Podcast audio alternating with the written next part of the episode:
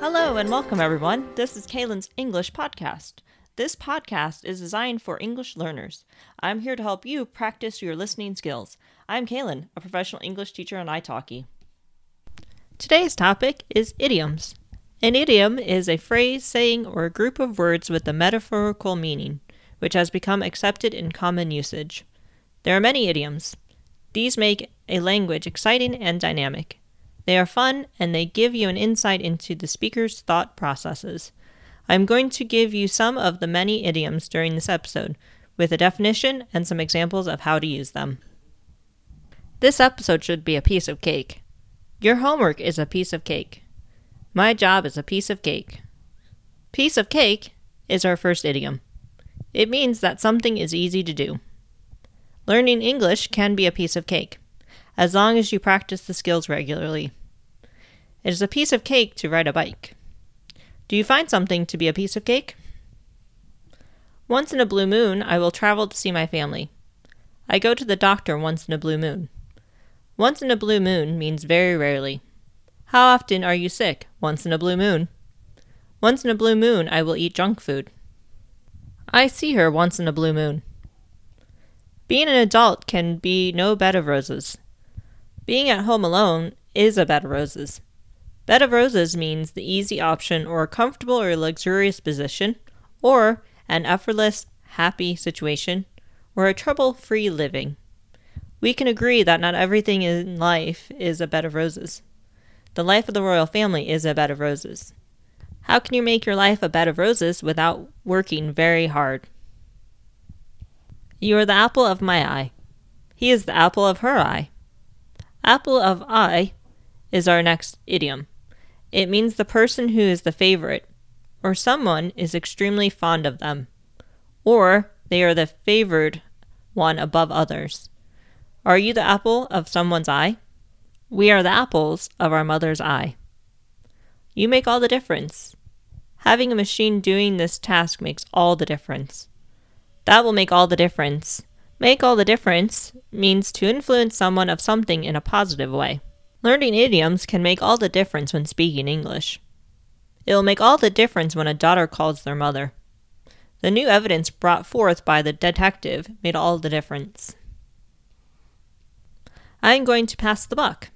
That supervisor always passes the buck to the newly hired. Pass the buck is our next idiom.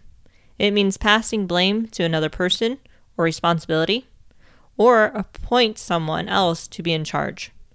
People always pass the buck to not get punished. I'm going to pass the buck for this project on my onto my intern. You can pass the buck on to me. I would not mind doing that for you. Look on the bright side. At least you don't have to clean your car today because of the rain. I always try to look on the bright side of life. Look on the bright side means to try to see the good things even in bad situations. It is a way of saying you are staying positive or in a good mood. You need to look on the bright side about the situation. I am looking at the bright side with regards to the bad weather. I get to sleep in late. That is the bright side of getting fired. I am going to clear the air. I love penguins. We need to clear the air with what has happened today. I just want to clear the air. I did not steal a piece of cake. Clear the air means get rid of all doubts and negative feelings, or to clear any misunderstandings between two or more people. It also means to explain something that someone did not understand or clarify something. Also, it means to remove all bad or hard feelings. They had a huge misunderstanding, but decided to clear the air by discussing things frankly. This topic has been a source of confusion. Let's discuss it and clear the air once and for all. You need to zip your lip. Why don't you just zip your lip already? I'm tired of being nagged all morning. Zip your lip means to stop talking, stay calm, to stay hush, or to remain secret or silent. If someone tells you to zip your lip, then they may need you to either stop talking or to keep a secret. I once saw a person steal something, but I just zipped my lip as I was too scared to do anything about it. I need you to zip your lip about this, as I do not want my friend to know about this. Zip your lip, I'm talking on the phone. Do not worry, you can recharge your battery soon, as this episode is almost over. I need to recharge my batteries, as it has been a long day. Recharge one's batteries is our final idiom. It means to take a break, to relax, and gain one's vigor. In other words, to regain your strength and energy by resting for a time. We always need time to refresh ourselves. After all of this hard work, set some time aside to recharge your batteries. It's time to escape somewhere so I so that I can truly recharge my batteries. Obviously, recharge batteries means to also maybe plug in a device that has a battery to recharge it, but we do use it to mean to relax or rest or to have a break.